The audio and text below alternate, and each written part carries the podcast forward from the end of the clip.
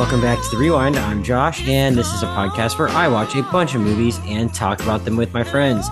Today's episode is about John Woo's Silent Night. Joining us today, he put on his Rudolph sweater just for the occasion. It's Josh Brown. Josh, how's it going? Silent Night. My God, that was that, I'm sorry, one of the oh. worst performances I've ever heard. You need to start over again.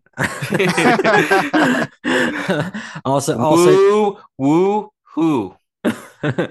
Al- also joining us, it's our it's our action movie correspondent. He has not yet picked a day where he's going to kill everybody. It's Daniel Lima. Daniel, what's going on? Uh, that's what you think. Happy to be here. Happy to be to be here. Uh, so, Silent Night is the first English language film from acclaimed action director John Woo in about 20 years since the acclaimed Ben Affleck movie Paycheck. By acclaimed, I mean very much not acclaimed. Uh, It's decent. It's decent. okay, I, I, I, never gotten your Paycheck thoughts before, and I have not watched Paycheck since around the time it came out. So, you know, 12 year old Josh, you know, uh, probably would have had different would have different standards than if uh 32 year old Josh watched it. But you know, uh, John Woo decided to you know make make his return though to um English language films with uh this movie Silent Night, which takes place over the course of a year, but we kind of pick up on Christmas Eve in 2021. We see a guy running around uh, the industrial Los Angeles in a Rudolph sweater, uh, tr- chasing down some gang members. And turns out he's trying to chase them down because these gang members were engaged in a shootout and it killed his son. Uh, our protagonist is Brian Got. His name's Godluck. God, Godlock. Okay, for a second I thought I said Luck. That would have, that would have been even funnier. Uh, Brian Godlock. He's played by Joel Kinnaman. Uh, he and uh, d- when he when he tracks down these gangbangers, he's uh he, he's trying to get a couple licks in on him, but they shoot him in the throat and uh, leave him to die. But he doesn't die but because they shot him in the throat. He no longer has any vocal cords, so he is unable to speak. And uh, the conceit of this movie is that it's basically a film without dialogue, as we see him spend the next year kind of uh, shedding away everything in his life that he cares about, other than just bec- uh, honing himself to become a killer, so he can track these guys down. Uh, Daniel, I'm going to start with you. You wrote about this film at Disappointment Media. I read your review before I did this, and uh, you didn't love this movie, but a, a big reason why you didn't love this movie is probably because it wasn't really like showcasing what John Woo does best. And I'm curious what, why you can can you kind of talk about why vintage John Woo means so much to you as an action movie connoisseur, someone who has done this podcast many times and been critical of many action movies that have received great acclaim. John Woo is like seems like he probably has some kind of standard that you really respect when he can hit it, and he just didn't do it here. So what what what does John Woo at his best mean to you? I mean, he is the greatest action movie director ever. It's the boring answer. You know, it's the answer that pretty much everybody gives, regardless of how well versed they are in kind of action cinema, Hong Kong cinema. Uh, doesn't matter. Like everyone says it. And, you know, sometimes everyone says this one thing is the greatest thing ever made because it is. And he is the greatest action director. Uh, his run in the 80s from uh, Better Tomorrow, he got The Killer, he got Hard Boiled, he got uh, Better Tomorrow 2, which, you know, JB I know stumps for. Uh, better than the first, he says, right? Oh, hell yeah. he he made like this series of action films after a career of uh, I don't want I don't want to go too far into his uh, biographical details, but he came up through the kind of Hong Kong film industry, working his way from the bottom. You know, he started off uh, at Shaw, I believe, as like a second unit director, working under Oh, like wow. Chang Cheh. Um, and then he became one of Golden Harvest guys, you know, uh, making these really fucking awful comedies. Uh, I only have seen a handful, but oh my god, just dearth of comic timing and humor and all the things that make him great. They were successful. They were successful up to a point. Then by the time he gets to a better tomorrow, which is kind of uh, the, the movie that kind of makes him the kind of legend that he is. He's on a career downswing. He's unsatisfied with you know the work that he's done. Uh, I, from my understanding, Tsui Hark kind of produces it as almost a favor to him, and uh, yeah, it ends up ushering this heroic bloodshed genre into essence. And yeah, he goes on to make these operatic, melodramatic, you know, high octane action films that weave this sort of like tawdry melodrama into these some of the grandest and largest scale and most beautiful uh, action set pieces ever committed to film. Uh, then he bums around America for a decade after the handover, uh, making movies that range from pretty good, like, you know, Broken Arrow, people stump for, uh, I Love Hard Target.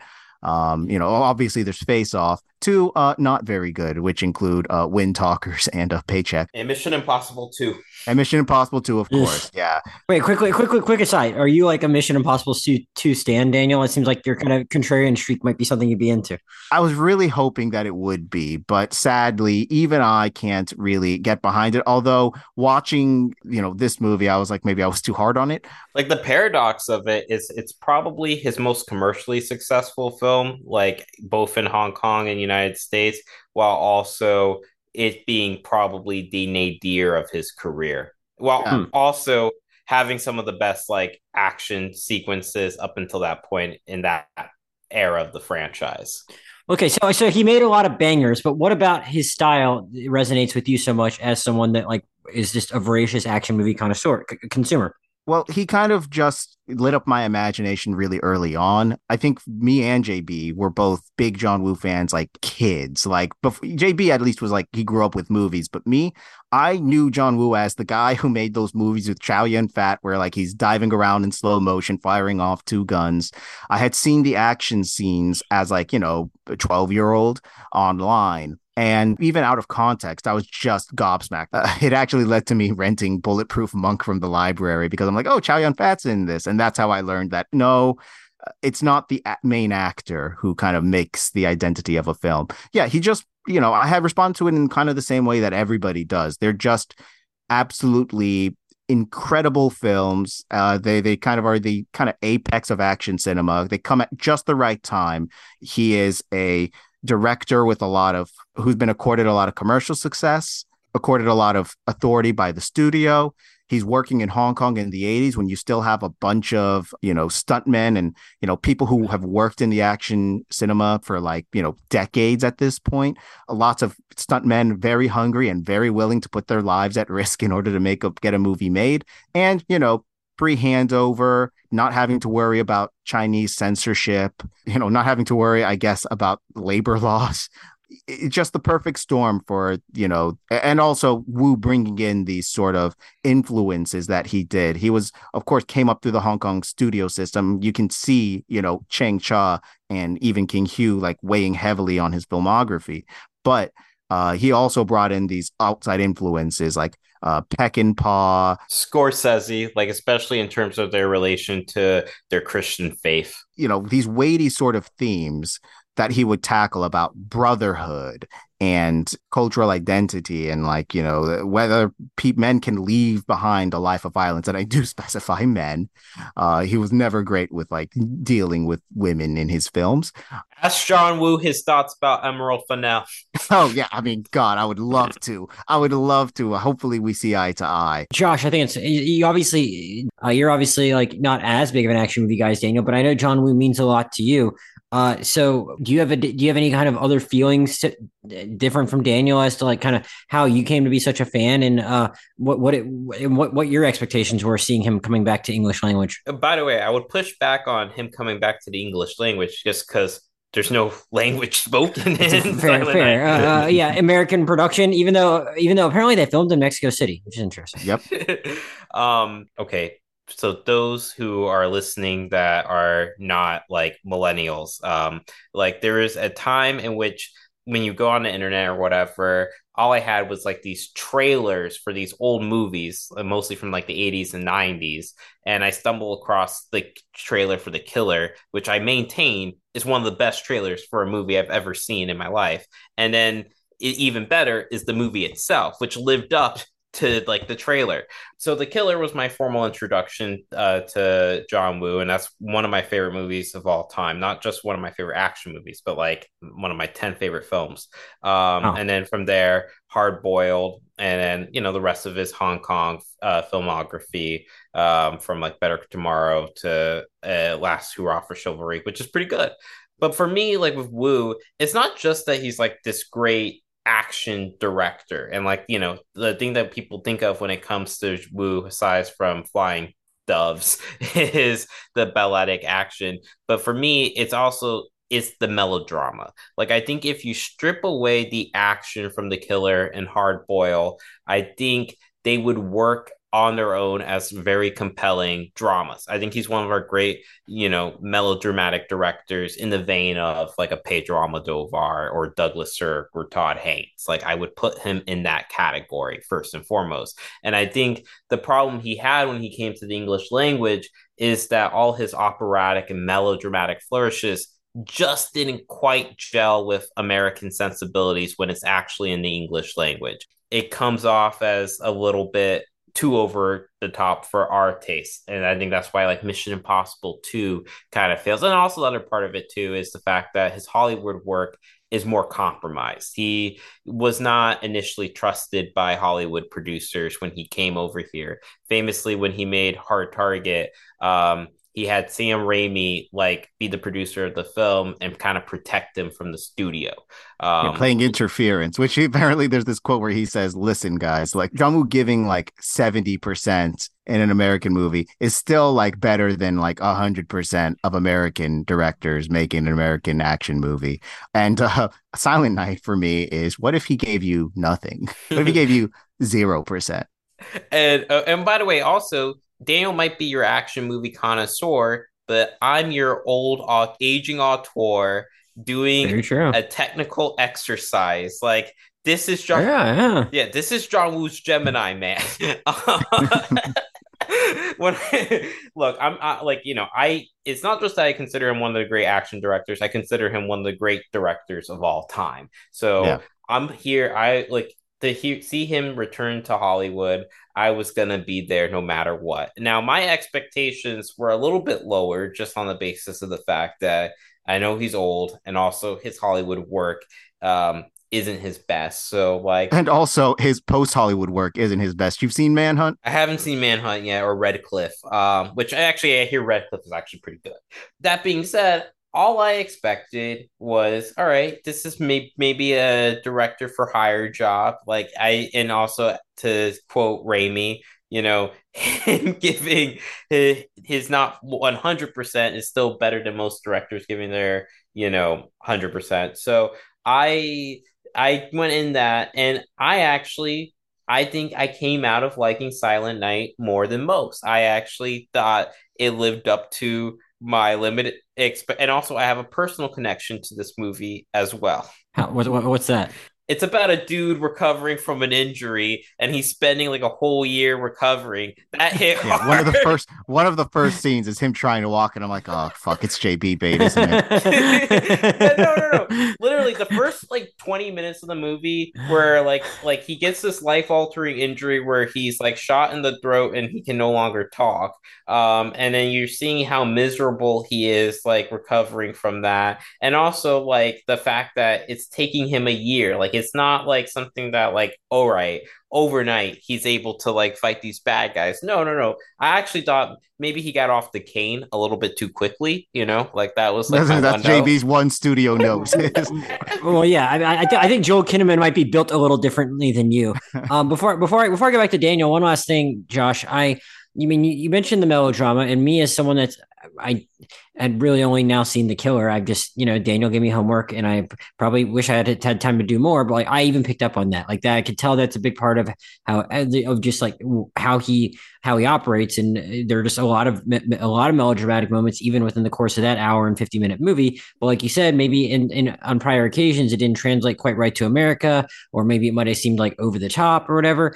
Uh, I'm going to ask the, the, same question to Daniel too, but like, h- how does this, con- does this conceit interest you at all? Does this, as an exercise and does that maybe temper some of the tendency to maybe to, to maybe go over the top with the melodramaticism that in, in a way that makes it work more for you than maybe it otherwise would compared to some of his other American movies. Um, actually, here's the thing: when it comes to like the conceit, this is the thing that I would my main takeaway from the film was that John Woo is such a masterful visual storyteller that there's many times during the movie that I kind of forgot about the gimmick where it was like Me too, me too. Yeah, like where I would go there would be long stretches where I'd be like, oh yeah, they haven't said anything. Now, where I kind of found it a little bit funny is that it makes sense that Joel Kinnaman doesn't say anything, but it's just kind of funny that the movie is so committed to the gimmick that the people around him are not talking His wife can still talk to him. That would be quicker than texting. You know, she can just go up and ask him something to his face. Harder to ignore her then. You know. yeah, I, I'm of two minds because on the one hand, I agree. I think that pretty quickly, I think it becomes clear oh, yeah, John Woo, the master visual storyteller, is able to tell a story without dialogue. In fact, I kind of wish that he did this fucking earlier when I had to sit through his fucking uh, Charlie Chaplin riff, which was not dialogue free and instead just full of fucking noise. God, I hated that movie. But the thing is, it's a double edged sword, I guess, because on the one hand, I quite very quickly was like, oh, he's able to do this. But then it just becomes a pretty standard like revenge thriller. Then it becomes okay, well, what else do you have? Once it becomes very clear that he's able to communicate this. Also, I mean, admittedly, John Woo, it's not like his dialogue was kind of his appeal ever as a director. So like did you did you did you guys neither of you read David Ehrlich's review? No. Uh, no. He he said an American John Woo movie without dialogue is like a Sofia Coppola movie without a thermonuclear explosion. You don't really feel the absence of what's missing. Oh, and like I saw um I saw it with my friend JD and like, you know, he was actually kind of annoyed by the gimmick. Um, but he was just like the one thing I appreciate with the gimmick though is that since this is like, you know, in the vigilante genre, and so if you actually like question the racial politics of this film, um, you know, it's it's pretty regressive in that regard. And so he was like, Yeah, the one thing about not having the dialogue, it was good because it just like kept away all the racist stuff that they probably wouldn't be saying. So well well to, before we get off of that, the um I kind of wish that the gimmick went a little further. I, I, I actually did appreciate some of the artifice of the gimmick. I appreciated those moments where like you think that somebody's talk gonna talk and then they don't because at least there the film is kind of distinguishing itself uh, from the kind of milieu that it's operating in because otherwise which is i think we're getting to the, the my main issue yes with uh with silent night is that it just it just doesn't feel like John Woo's doing John Woo. So I was going to ask you though, like, let's just say you walked into this and you had no idea who directed it. Like, do you think you would have given it a thumbs up at the end of the day? There is somebody on Twitter. I forget who it was. I think it was Christian B. Genre Film Addict. Um, he said that if he had walked into this movie and you know it was Scott Waugh directed this or something, he probably would have enjoyed it more. And I actually do agree with that sentiment insofar as like you know i try not to judge a movie based on what it isn't i guess but like the fact of the matter is in the year 2023 right we there's such a dearth of like the kind of qualities that john woo would bring to his films even his american films even into something as kind of mercenary as paycheck that it would have been so welcome to get those sorts of touches. Without those sorts of touches and considering that the gimmick is I think fairly easy to accept, then it just becomes okay. This this just feels like him doing a kind of DTV movie that escaped to theaters. And who likes those kind of movies? I do normally like those kind of movies, but like even so, they they I tend to find them pretty forgettable. Uh, something like Netflix's a Blood and Blood and Sand, I think it was called, or or Blood and Gold, that's what it was, or something like Plane, which we talked about earlier this year, uh, which I did not like you know, there these sort of this films... year has been a long fucking year. When we when, when, when, when before we, I was thinking earlier today, like when was the last time I did a podcast with them? Like, what was the name of that M in my Shyamalan movie? When did that come out? like, oh shit, that was this year. This is just a long ass yeah, year, guys. Yeah. I just I, had that thought already. I didn't forget it. One of the ten best movies of the year. Insane that you still have it in your ten. I love it. But the um, but yeah, no, like these sorts of movies these sort of kind of like actioners, these kind of like um action pot boilers, I guess they're they're fine. They're serviceable. They provide you exactly what you expect and nothing more. But see, that's a key word. Exactly what you expect. And from John Woo, I just I do kind of expect more, even knowing the, that he's operating on such a limited budget, even knowing that he's operating within the confines of 2023 Hollywood. You just you just hope for something a little bit more, even if it doesn't fully work. And here, he's not even really, I feel, truly experimenting, spreading his wings creatively. It, it, it just feels like anybody could have done this. See, you know, like a movie that you could kind of compare it to is um, Fincher's The Killer, where that's a similar, like a master auteur taking on boilerplate material. But in that case, it's self it becomes self portraiture of the director. Like you can see all of fincher's obsessions and his perspective and stuff being expressed through this boilerplate material which kind of makes it interesting within his filmography because it's sort of commenting on it. Whereas with this film one of my to the it's like you know i told daniel this like it lacks all the wooisms to the point where it doesn't even have the dove. It's a different bird. Although although look the, the moment i saw that parrot i was like oh that's a fuck you. However i will admit that i did not know this because i don't speak spanish. It takes place not in la but in los palamos and los palamos translated into english is the dove there's that sneaky devil woo.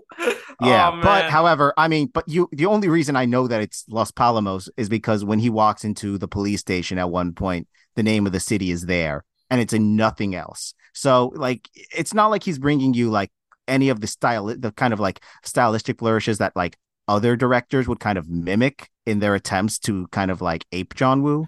Like, you know, like easily imitable is like the two guns firing, people leaping through the air, the slow motion. And here it's all there, not there. I've heard some people commend like the slow motion, and I, it's like the slow motion that's here. It's so paltry. It's so like kind of just thrown into a random action beat that doesn't really magnify the emotion of a scene. Because you know you see John Woo doing slow motion in like Hard Boiled, and it's to emphasize kind of in the same way that slow motion was used throughout throughout Hong Kong cinema. It it's always used to accentuate sort of an emotion or an action. And here it's just it, it feels like the kind of slow motion that became pretty commonplace after John Woo became popular, you know? Yeah, yeah, like with this film, you know, and again, I'm less bothered by it in in so far as like my expect expectations were measured in in the sense of like I was not expecting the highs of like the killer hard boiled. Where like the thing about I was the, expecting uh, me be clear, I was expecting the highs of paycheck. this is how like I view it is where like all the action within the film is competently done, but it lacks the idiosyncrasies of like prior Woo films. Like whereas like say Mission Impossible 2, which I think is a worse film overall, like the action sequences in that film, like you you remember the motorcycle stuff, the balletic stuff that he brings to it. And here, like there's a wonder in the film, which now like all action movies kind of do now is the the you know fight like again like John Wick 4 kind of did the same scene but arguably better. And I should note that uh, Jeremy Marinas was the stunt coordinator, who is the choreographer on John Wick 4. He's one of the 8711 guys. Uh, which, yeah, that's the style that has become kind of like commonplace today. You see it in a lot of even lower budget action films. And yeah, it, it just feels like a kind of him just going along with the current trend.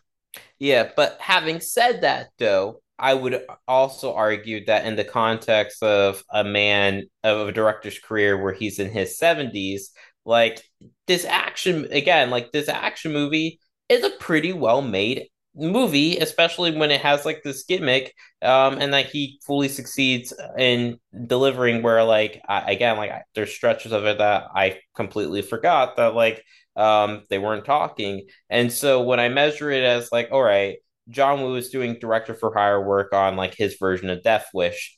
Fine, it's it's okay, it's serviceable now, and also like that anonymity that it's in the movie might like ruffles uh the feathers of uh some people. I was uh, yeah, I was at least like compensated with this really moving story about this guy recovering from his injury and trying to restore justice for his son. So well, I, I, will say that like the emotion of the film, I felt I think this is kind of where the gimmick undercuts what I kind of want from a John Woo movie, I suppose. Uh, I was thinking about this when I as I rewatched this for this podcast because I'm so goddamn dedicated. I'm watching it and I'm like seeing him kind of lie in his son's bed and weep uh, for you know 20 30 minutes into the movie.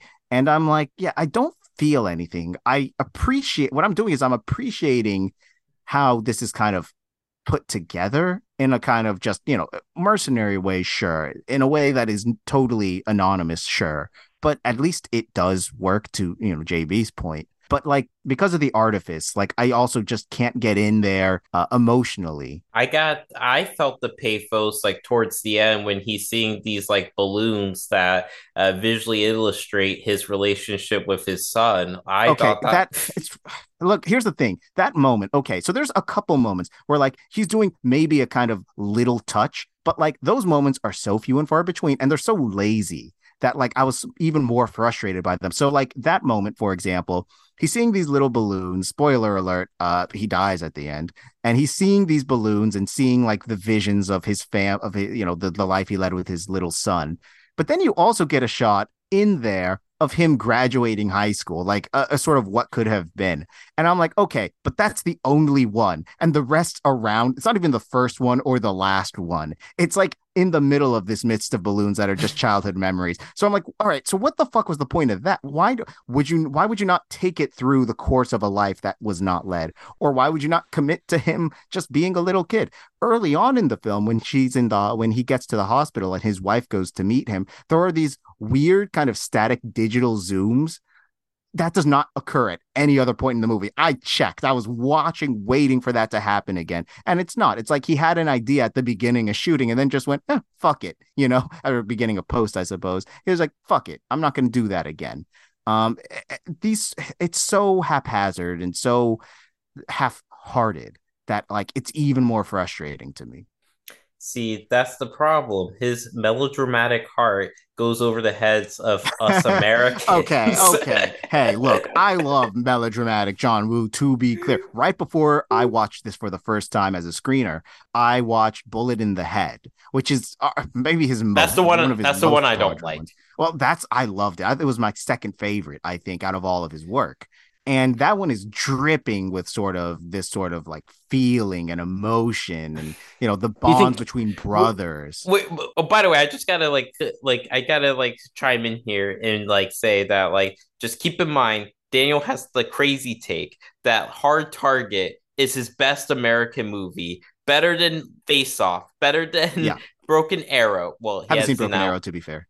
But no i think you said like very blasphemous that you put Hard Target over the killer. Yeah, I think I would. That's fucking insane. That's fucking insane. That's that's wrong. I remember. I don't know what to tell you. My my, remember, my mother called me. My mother my mother named me Chance because I took one. I love it. I love it. I remember like um with one of your other guests, um Ben Lubin, who's also a huge Woo fan. Yeah, I remember like you know amongst Woo fans, like it's always like a battle between which one's better, the Killer or Hard Target, right? It's the Pepsi versus Coke argument. And Daniel comes in, he's like, a better tomorrow. and Lupin was like, look, everybody's entitled to their own opinion. That's not right. Here's the thing to be fair to me, A Better Tomorrow is the movie that sort of catapulted him into the status that he has today. I think that it's, I do yeah. think it's a fair sort of like contender. Yeah, but that's like saying like Mean Streets better than Goodfellas and Taxi Driver. You know, I haven't seen Mean Streets. Mm. I can say Hugo is. All right. Um, I was I, the, the only thing I was going to ask before was like, I mean, you're you're saying you didn't really connect with it emotionally all that much compared to some of this other stuff. And I had thought to ask you, like, what do you think? Do you think it would have been different for you if, like, they had started this thing 10 minutes earlier just with, like, him spending family time? And I'm like, that would have only gone so far with, if you wanted to still make it a silent film. I don't know if you could really make the audience fall in love with the five year old kid if you were still doing, like, a silent movie. You know, it might need to, like, have dialogue. Well, I think that John Woo in his prime could have managed to make that mm. happen, mm. you know. And the thing yeah. is, I did have that thought, like, what if we had seen more of the family? And I think that what that would have provided was a little bit more shading for Kinnaman's character. Because even though I think mechanically the film sort of works in a kind of generic revenge thriller kind of manner, I do think that Kinnaman's character, I mean, he is pretty unlikable. Like it's pretty hard to root for him. I found uh, beyond you know I, I, know that JB was had an in, but but I, I just I, but well, like, speaking of being speaking of like being hard to root for, I I was worried because you guys mentioned earlier about like you know how you know from a racial politics perspective it might have been better to not have dialogue. I had the thought before i realized it was going to be completely clear that it was like a, a whole gangbang situation he was going to be able to track down specific gang members.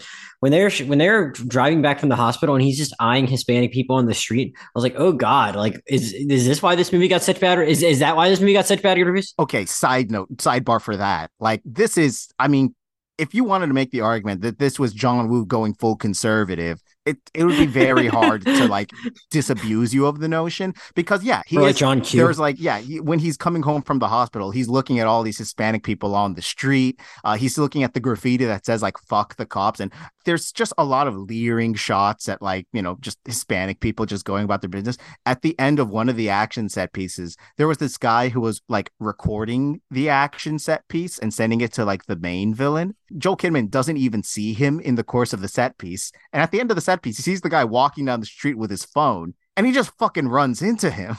And I'm like, you didn't even know that that guy was was there. Also, there's the weird treatment of the uh, kind of there's like a side character who's like a drug addicted girlfriend to the villain, and it's clear that she's like being like victimized by the guy, like being fed drugs in order to keep her docile and kind of like loyal and yet John Woo fucking hates this woman. Like it's so clear that he's disgusted by what she is. Well, did you expect did you expect this guy who, by your own admission, was never really great with woman characters to get better at it as he as he approached eighty years no, old? I did you know? not. No, I did not. But I don't know. Yeah. I've always considered John Woo woke king. Based on what? Based on the fact that uh, I like his movies, and so there must not be anything morally objectionable to it. Um, actually, by the way, the one like weird gender comment I must say, like this might be politically incorrect, but I used to say that there's like two type of men in this world. There's those who uh, love the killer and those who haven't seen it yet. Jernavoy, which one are you? Oh no, I I really liked it. I don't know if I'm like as high, quite as high on it as you, but like, how wait, how could you not be? How could you not be? I liked it. I don't. I, I, It's not in my top ten movies of all time, though. Like, like it is for you. And yeah, like, I, I, know, I think my, I know, I know it's a dense plot, also. Like, no, know. no, I, I, I did not have trouble with yeah, it. No, like, okay. I, like I told the, you, I, the, I tried. I tried to start hard boil like three different times, and like kept getting frustrated. It, I mean, that, that was a few years ago. I, I well, to be fair, Hard Boiled is a movie that began shooting without a script. Like that first, like, like most of the movie, I think, was shot without a script or as they were writing it. Yeah, right. So I was a little yeah. apprehensive going into the killing, and the killing is like actually, or excuse me, the killer, and the killer is actually like pretty easy to follow compared to yeah that. no the killer i always said like had a very like like a very simple plot like all uh-huh. right, he feels guilty that this like singer uh woman like went blind during like a shootout and so he's like protective over her like that that's very quick hard boils and the then the other that... guy is like and then the other guy is sort of like okay uh the cop I, I am yeah, I am I am the defender of law and order and yet this guy who exists outside of this paradigm is operating outside of it and yet remains moral uh, what does that say about my chosen path?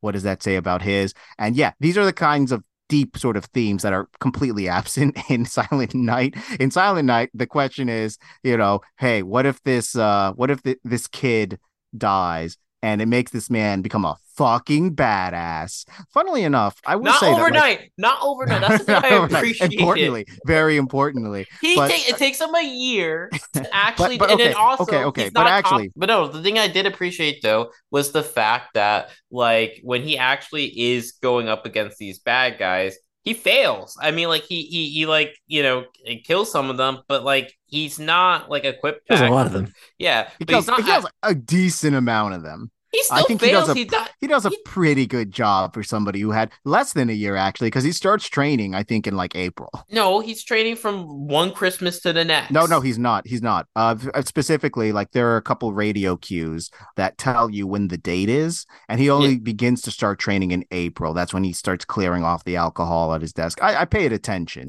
Yeah, yeah, um, yeah, like the calendar, like montage. Yeah, yeah, yeah, yeah. But but to my point about the violence I do think that with John Woo, there is a sort of tension in his films because, on the one hand, he's a very Christian man, a very religious man who uh, doesn't really approve of violence in everyday life, which I think is part of the reason why I'm able to kind of like brush aside the dicier political elements of the film because I don't think that it, I don't think it's a statement on his view of the world necessarily.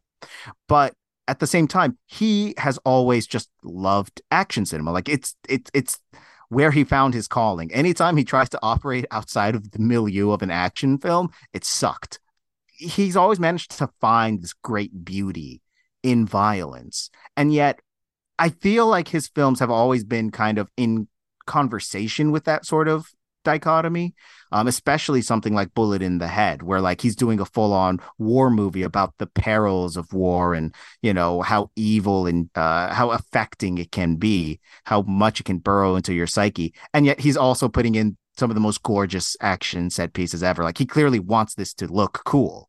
Um, It- but and it also comes from like his influence of like um 50s like Hollywood musicals that like he cites like you know like their balletic uh choreography is what he like brought to the action like he sees action as like dance sequences Yeah, and also like you know you see uh Chang Cheh in there. You see, I assume King Hu. I actually have not seen any King Hu since uh like Come Drink with Me, but all these sorts of uh all the Hong Kong cinema like kind of sought to find the beauty in action, and he just kind of dialed that up to eleven.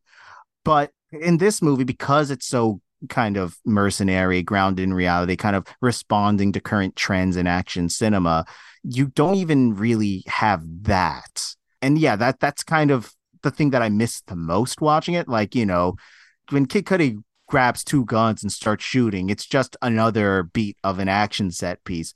Whereas in all of his previous films, I think even including his American ones, uh, there's always a little more gravity, a little more weight. The action to- is yeah. catharsis Yes, exactly. To to the point of something that JB said earlier about how John Woo's kind of melodramatic style never really translated well to America. Um, it made me think about kind of the actors that he would have in his films. Like in Hong Kong, of course, he would have, you know, Chow Yun Fat or like, you know, Tony Leung. He would have some of the most charming, like, you know, effortlessly leaping off the screen actors ever in his movies, right? But you look at his American films, right? And I think what separates the best of his American work from like the weakest ones that he would be working with actors who could kind of operate in that sort of zone of his. Like they would lean into the sort of like instincts that he has, like, you know, Travolta, Cage, even uh, Jean Claude Van Damme, I think have certain qualities as performers that allow them to kind of like say these sort of ridiculous things that would sometimes pop up in his films and lend it something or manage to sell it in a way that is off kilter but still kind of works. The thing is, like, you know, Ben Affleck, for example, not the kind of guy who could do that. And with Joel Kinnaman, I- don't think Joel Kinnaman could, even if he was allowed to talk.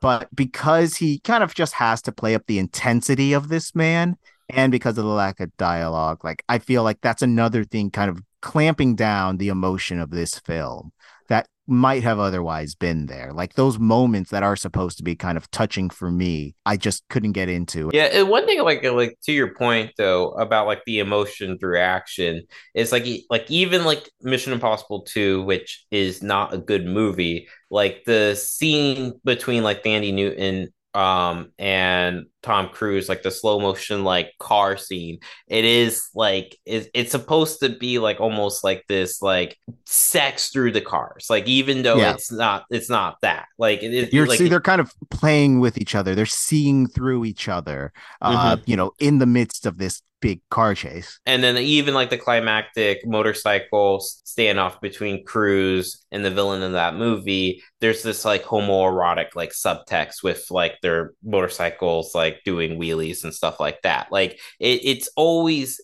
there. Like the emo- Well, and you know, actually, I'll, I'll I'll actually kind of mildly, mildly, and I mean tepidly push back on that in the sense, uh, specifically homoerotic, in the sense that, like, I think that the thing with Woo is that his emotions are so big and he so commits to them that, like, in America, we just read it as homoerotic because we don't even have like the capacity to like see a male relationship in any way other than like, gay. See, the reason why, like, um, basically, when I was like in college and I was taking like this film class, uh, this gay film professor, when he was going through like homoerotic subtext in movies, like he singled out Mission Impossible 2 in that motorcycle, and also in how it relates to like Tom Cruise's like star image at the time and the gay rumors and stuff like that, and the fact that like the villain of the movie in that moment is like also kind of looks like him and stuff like that. Like that mm. one, like th- there's that one is like sort There's of a little like more going going on. Yeah, that's Yeah, fair. yeah, yeah, but like, but that's fair. But I, I, I, the only reason I pointed it out is that like I think that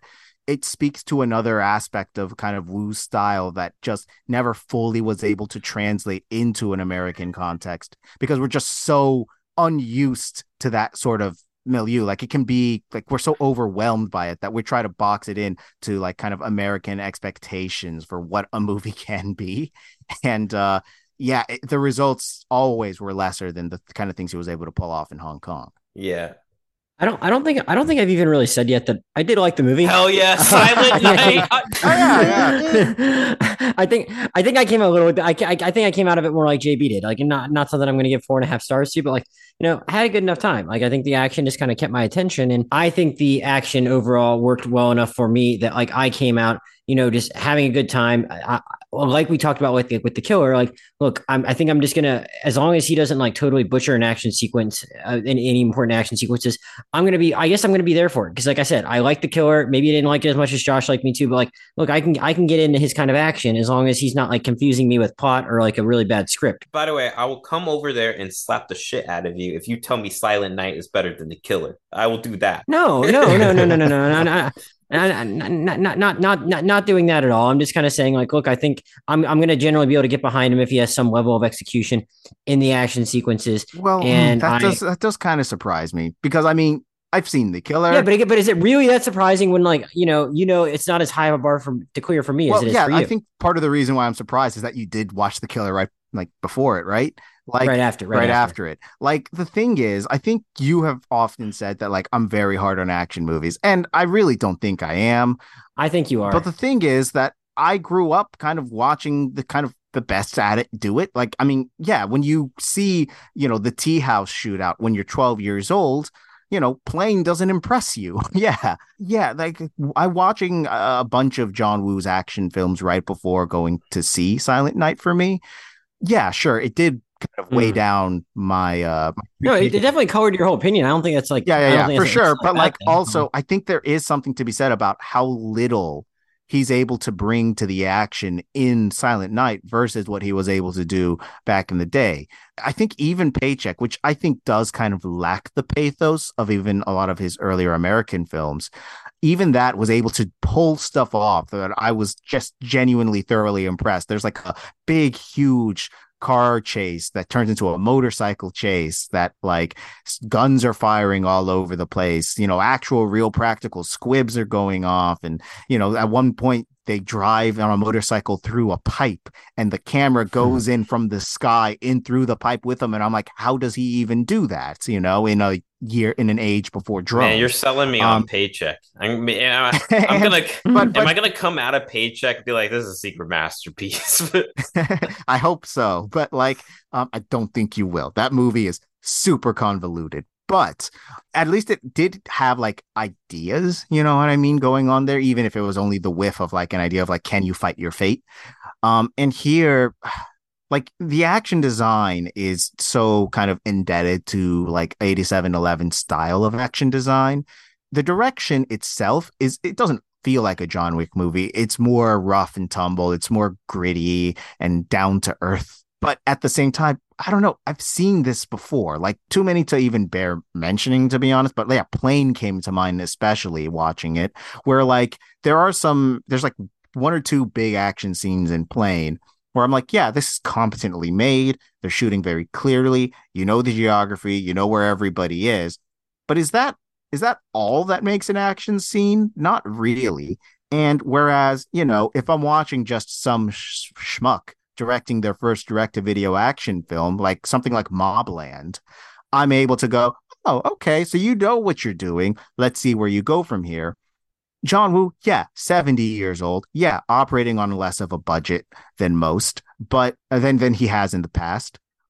But I mean, he is John Woo. He's a guy who has intimately known kind of action and been able to bring out such great emotion and such great beauty from an action scene from the fucking 1970s. I haven't seen Last Hurrah for Chivalry, but I saw his earlier film, The Hand of Death. Even there, you see his ability to craft something greater from an action set piece than the choreography and where the camera is or whatever. That magic is completely absent from Silent Night. If you told me that Scott Waugh did this, I'd say, oh, this is pretty good for Scott Waugh. If you told me Jesse V. Johnson did this, I might go, oh yeah, it's pretty decent for for, you know, Jesse V. Johnson. This is the god of action. And yeah, I do hold him to a bit of a different standard because of it. You know, one thing I do appreciate about the character's choices in the movie and how he goes headfirst into this action, regardless of the quality of how the action is executed, is that I kept thinking throughout the movie that I was maybe conditioned to think that this guy was going to, like, you know, have like some real like moral hangups at some point or another, or really seem to like, you know, contemplate if this is what he should be doing. I kept waiting for that to like really, really be something that like gave him pause. And like he writes that letter to his wife, but other than that, like he knows what he wants to do the whole time. And I kind of just appreciated that. It's like, nope, this guy knows this guy writes that fucking date on that calendar and he's going for it. And he's gonna do he's gonna kill and he's not really gonna feel all that bad. And I and I just kind of I kind of appreciate the movie just made a choice to like not make you like try and like soften soften the Brian for you or make him like feel super super conflicted or something like that and make you have to contemplate whether or not what he was doing was okay. It's like no, we're just going to present this guy to you and he's going to be a man on a mission and you're just going to have to watch it. Well, and see, mm, that, see that that's kind of what I'm getting at. Like that, mm-hmm. what you just described is pretty much any generic DTV action film ever made in the past, like you know, thirty. Yeah, years. I, I guess I guess you you watch those and I don't, so I guess it just feels more novel to me, you know. Yeah, okay, yeah, that's actually a very good point. I'm used to seeing this kind of movie. I've seen this kind of movie. I see this kind of movie all the time. I get, and I'm used to seeing like actually, I'm used to right like after, seeing reluctant heroes. Right after we record this, I have a screener on my you know on my email that I need to see for uh, Fast Charlie, the new Pierce Brosnan movie that you have never heard of and you will never hear about again. Okay. And I'm going to watch it and it's not going to be very good, but I'm going to devour it, you know? Like I'm going to be perfectly and I'm going to not like it and yet I'm going to watch the next one that he does. You know, this is just the kind of this is my space. This is the kind of stuff that I actually do get something out of, you know? and you know, when I see John Woo's name plastered at the end of the credits, yeah, like I I don't want that. I want just anything else. Just give me the th- the one thing that makes me excited to go see a movie that is directed by John Woo. One of the things. Just give me any of them. And you know, there's none of it here. Hey, hey, the opening credits when he's like running in slow motion and like it's like him of the chest and you see the like the Christmas sweater or whatever. I thought it was good. I thought it was impactful. Well, that's because you were watching it like, oh yeah, I'm watching his gait. Like how look at that four. yeah.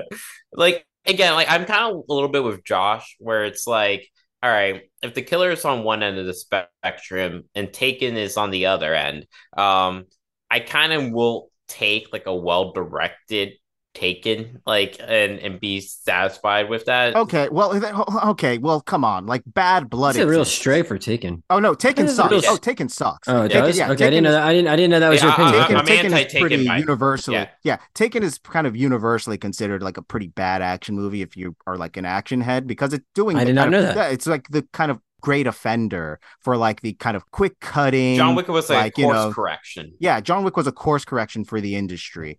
Um, and even taken is just going like you know taking the lessons of like the Bourne Supremacy and shit like you know further than even greengrass could dream of.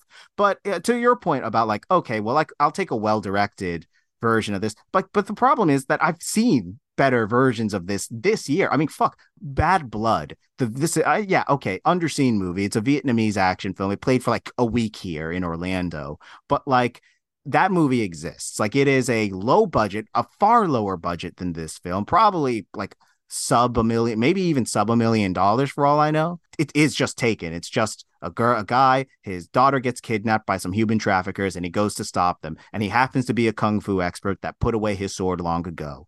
Like that movie is incredible, but it's doing exciting things within the action. It's doing these grand set pieces that I stuff that I've never seen before. You know, he's getting into a fight with like this all all woman band of musicians who use their instruments as weapons. You know, stuff like that. Like and like he's moving the camera in a way that like no one else really does. He's kind of harkening back to sort of like old fashioned like D and B style action films from Hong Kong in the 80s. And yet he's incorporating kind of new contemporary advances in sort of action design into them. the fact is there's plenty of great action movies that are pushing the genre forward that are you know even just solid additions into this sort of canon that aren't directed by the greatest action filmmaker of all time and so yeah when he does one of these things one of the more middling ones you know i'm not that impressed I guess I, I just came at it obviously from a very different perspective from you as someone that's just much more of a John Woo novice. So maybe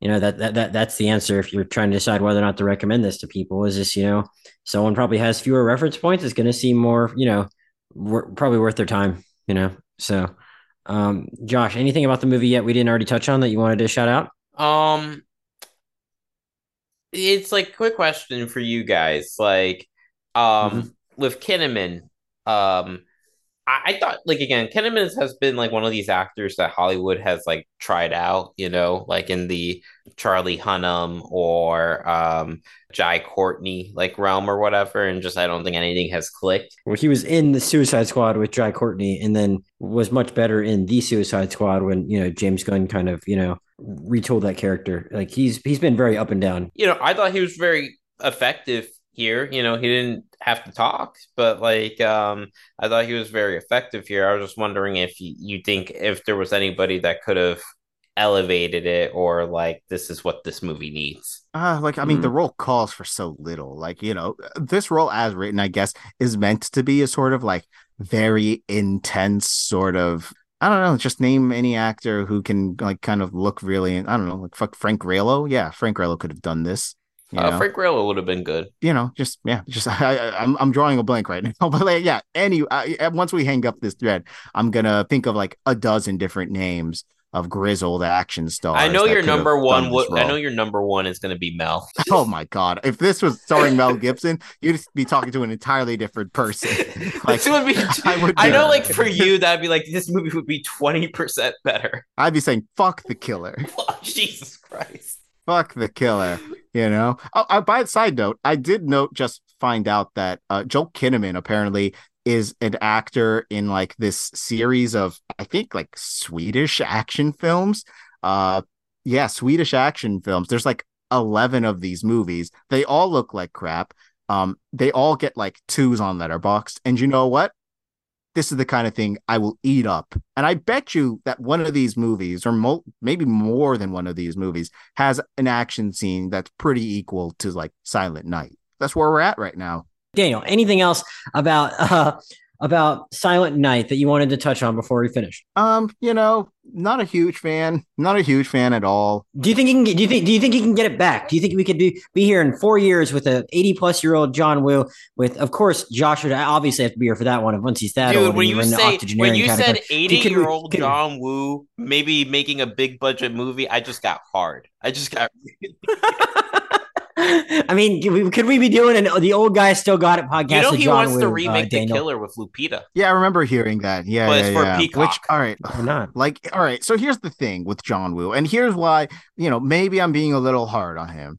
The fact is, he arrived at the perfect time and place. There was no other place like Hong Kong where like, you know, you could uh, 80s Hong Kong where like a name director could make a movie for like under like 10 million dollars and you know shoot for like a full year shoot one action scene over the course of like six months which the finale of uh hard boiled i believe took six months to shoot where you had this kind of like homegrown um you had all these different stuntmen who had come up through the ranks who were hungry who didn't have to worry about you know unions protecting their safety or whatever um and you could recruit from this you ha- you could pick and choose whoever you wanted that doesn't exist anymore there was only one place it ever did exist.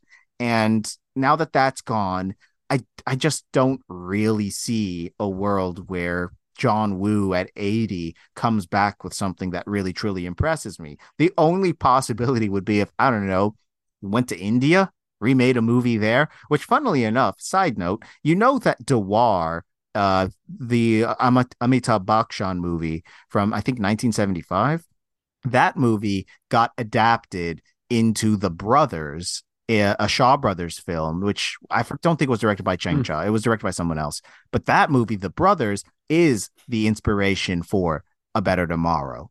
Okay, well, yeah, I, I don't really have a whole lot else on Silent Night. I was I obviously took a back seat on this one. I thought you y'all had y'all had the stronger takes. My, my and my take was like you know much less strong, more just like you know it's a it's a fine action movie. You just want to go see a fun action movie. I did not really think that much harder about it, and I I, I, would I would reiterate what Josh said. There were moments where I kind of forgot that what that they were doing a bit, you know, and it was just like oh whatever. I'm entertained enough. And it's like oh wow, and no one said anything still. Oh yeah, and so I mean it's it's interesting that they pulled it off, and it didn't it didn't feel like they were like you know, there were a couple points where it's like, yeah, it might, might have made sense for that character to talk here, but like, it was never like, it never felt like they were straining too much to, to be able to keep, keep that up. But like, there were a couple moments, but like, it wasn't like, it, it didn't feel like the the bit like you know overshadowed the rest of the movie or anything like that by any means. It's just something that you can kind of say you sat through and, it, and, it, and it's different. So I mean, it was different. I was entertained enough that it didn't have a convoluted plot.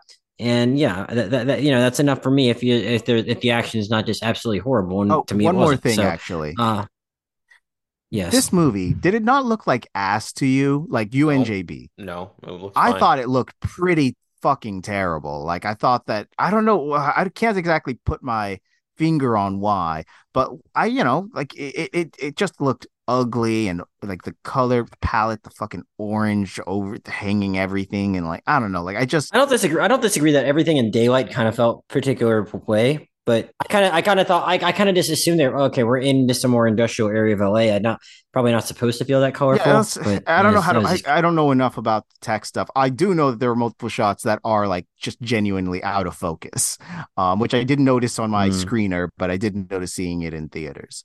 It just, yeah, I just, I thought it looked pretty ugly, but of course, it looks ugly in the way that like a lot of the DTV cheaper stuff does.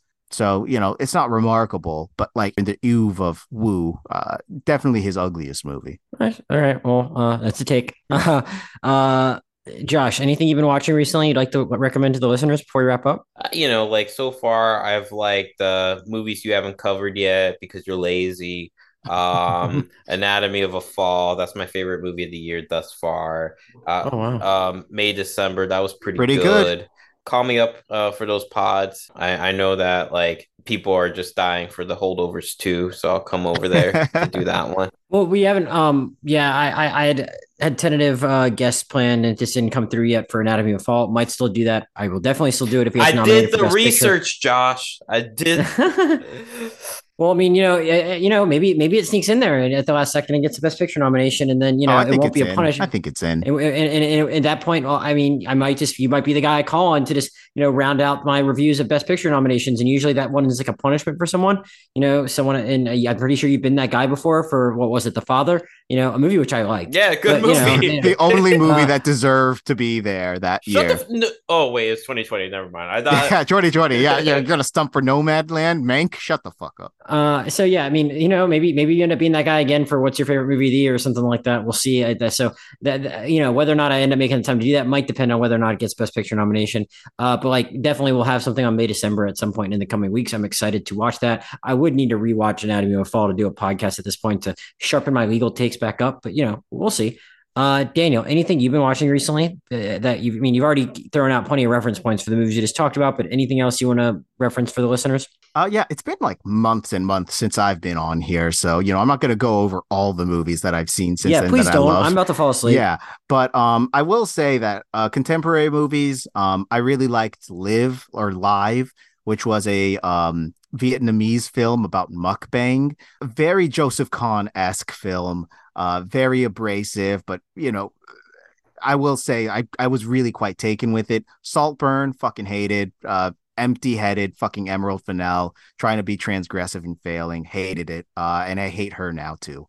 Beyond that, I do want to give a shout out to Moon Warriors. This was a Sammo Hung film from 1992. It's uh, him doing kind of classic wuxia, you know, this kind hearted fisherman um, ends up becoming friends with like the uh, uh, the emperor who's been deposed by his brother and uh, falling in love with his betrothed. Um, very, you know, classic wuxia themes about loyalty and you know duty to one's country and you know friendship and all that jazz. Um, with some incredible action set pieces. It's I mean directed by Sammo Hung, uh, action choreography by like uh, Corey Yuen and Ching Siu Tung. Uh, operating like visually, it looks like nothing else Sammo Hung has done before. Like I thought it was gorgeous. Really, really loved Moon Warriors. Uh, you can find that one on YouTube. Highly recommend. I, I yeah no I I had, I had muted myself because I called over the dog. I called I called no I called over the dog to say hi. You know, I say hi to the dog. Oh, hello, uh, Frankie. Hello, yeah. Frankie boy. Uh, I I have nothing to recommend. I've on stuff I because I because I just recorded something yesterday and I recommended Dream Scenario, which I saw this weekend and actually really enjoyed. Uh, and I just haven't seen anything new since. And besides The Killer, which we've already talked about, which I think is a good movie, Josh. So you know, like I said, I plan on watching stuff, See, and will. Uh, I'm more mad at Fincher for like being disrespectful and like not changing the title mm. of his movie. Yeah, it does seem yeah, a little yeah, bit like a ballsy move to call your movie after like you know the same name as one of the uh, you know, her- most heralded action films of all time. Yeah, that, that, that, he could have easily found. I mean, if he had just I called mean, it Killer, I would have been fine. You know what? I'll say this: the fight scene in The Killer better than any of the action here or just or or just called. He could have just called it like Hitman or something. You know. Um. Well, there there is also another movie called Hitman, right? The guy. Of course there yeah, is. Yeah, yeah, Of course there is. Uh, yeah. No, I don't. I I just don't. I just haven't really watched a ton of like new stuff the last the last few days. So I'm I, am i am all out of recommendations. Uh. Uh, uh, Daniel, uh, where can people find you? Uh, you're doing more writing now. Letterboxd. What, what, what do you want to plug? Uh, yeah, you can find me on Letterboxd, Felonious Funk. I'm got a backlog of like 26 movies to log or something, and I'm writing for Disappointment Media. You can see my review actually of Silent. I mean, Silent. Yeah, Silent Night. I was about to say Silent Hill. Silent Night there. Mm. All right, Josh. Anything you want to plug? Are you back to taking pictures yet? You got anything you want to direct listeners to? Actually, yeah. Like pretty soon, I should start posting like stuff on my uh uh, Brown Film Collective Instagram, and you can follow me on Letterboxd JKB1626. As usual, I'm Josh Jurnovoy, J O S H J U R N O V O Y on Twitter and Letterboxd. I, as I keep saying, I did post all my Letterboxd stuff through I think July or maybe June, but I have July stuff written. It will be coming at some point. Uh, podcast Twitter is at Real Movie Pod. Podcast uh, email is theroundmoviepod at gmail.com. Uh, coming up next on the podcast, like I said, we'll have uh, an episode on, I guess, an episode on May, December. Hopefully, something still on the new Hunger Games movie, and uh, yeah, uh, so we're going to do Ben Lubin and hopefully Joe for the first time together. We'll probably talk about the Boy and the Heron whenever that actually gets to me. So uh, yeah, uh, I want to thank uh, Josh and Daniel for joining. It was always fun when they can come to and do this with me together. Yeah, it's been very it's been very long since we've had like you know either an old auteur movie or a, a movie about black people. Uh, those are usually what we sign up for. Take that as you're both volunteering to come back for the color purple, right? So, yeah, I'm down. And also uh, American fiction. Ah, uh, yeah, yeah, yeah, yeah. So, uh, like I said, uh, uh, I, I, you know, that was kind of a joke, but I, then I re- realized the color purple. There's a Spielberg connection, so that's actually, you know, maybe, maybe, maybe, maybe interesting one for JB if he's willing to do it. But we'll, we'll, we'll, we'll talk about that offline. Uh, as usual, uh, th- again, thank, thank everyone else for listening. Thank, thank you guys for joining. We will see you next time.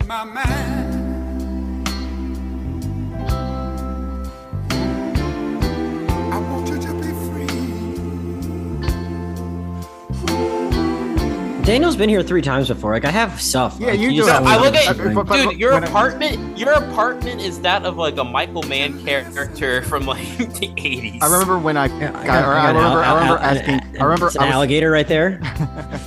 uh, I was talking to, to Sarah, and uh, I was like, yeah, yeah, yeah, I'm over at you know Jurnovoy's and blah blah blah blah and and she was like, "Is it like a male living space?" I don't know what that. It's means. not this. It's and not the stereotypical like, one where it's like no furniture. I would agree. I would agree. But then she, I was like, I don't know what that means, and she said like, you know, like there's like nothing on the walls and you know, blah blah blah blah. And I was like, well, I don't see anything wrong with that. And her response was, oh no.